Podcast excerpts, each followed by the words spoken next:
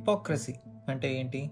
షార్ట్గా చెప్పాలంటే మీరు చేసే సంసారం నేను చేసే వ్యభిచారం అని ఫీల్ అవడమే. ఎగ్జాంపుల్కి నేను వీలైనంత మంది అమ్మాయిలతో తిరుగుతా కానీ నా చెల్లి ఎవరితోనే తిరిగితే నరుకుతా అని అనడమే.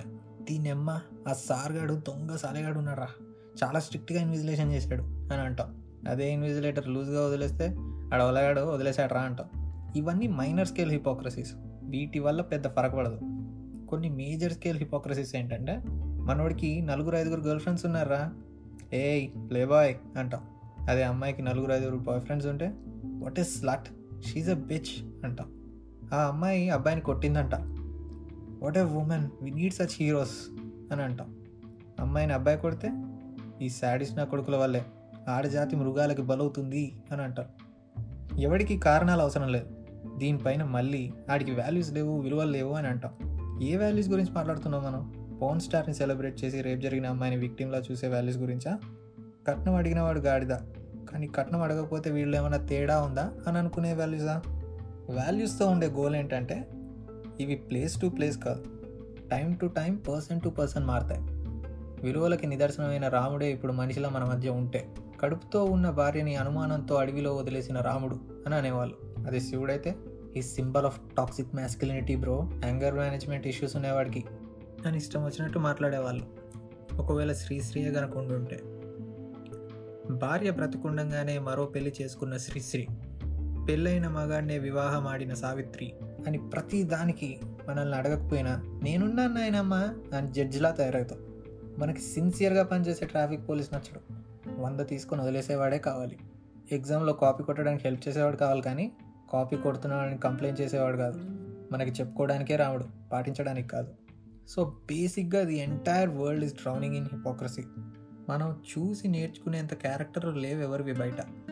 ఎవడైనా నీకు తెలవనంత వరకే మంచోడు.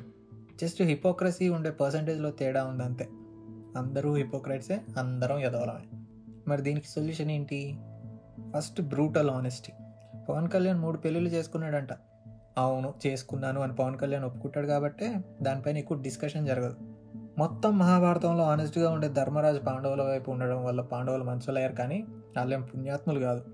ఐ నో ఇప్పుడు మనం అంత ఆనెస్ట్గా ఉంటే సస్తాం కాబట్టి కనీసం నీకు నువ్వైనా ఆనెస్ట్గా ఉండు. నేను ఉత్తముణ్ణి అనే బబుల్ నుంచి బయటికి రా. కూర్చొని నేను నా యదో పనులు అనే బుక్ రాయి. రాయడం ఇష్టం లేకపోతే మనసులో అయినా రియలైజ్ అవ్వు.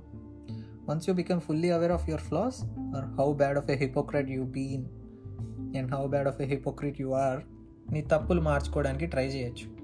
లేకపోతే నేను మారలేను అని డిసైడ్ అయినా అవ్వచ్చు. And you can communicate better to others about your requirements. And moreover అప్పుడు బతుకు జట్కాబంలో రోజాలాగా ప్రతిదానికి జడ్జిమెంట్లు పాస్ చేయవు ఇంకో బెనిఫిట్ ఏంటంటే ఎవడైనా వచ్చి నీకేంటి బావా అందగాడివి?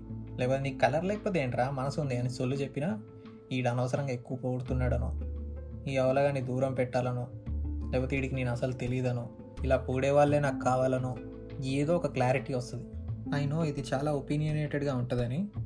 మనం హిపోక్రసీ లేకుండా బ్రతకలేం. కానీ అది తగ్గించుకోవడానికన్నా ట్రై చేద్దాం. వాల్యూస్ ఎవడన్నా సిన్సియర్గా ఫాలో అయితే అప్రిషియేట్ చేయకపోయినా పర్లేదు. వాడిపైన జోకు లేకుండా అన్నా ఉందాం. ఫైనల్గా నేను ఎంతదోనో నాకే తెలీదు అని అనడం కాదు. నేను ఎంతదోనో నాకు తెలుసు అని రియలైజ్ అయ్యే వాళ్ళే కావాలి మనకి.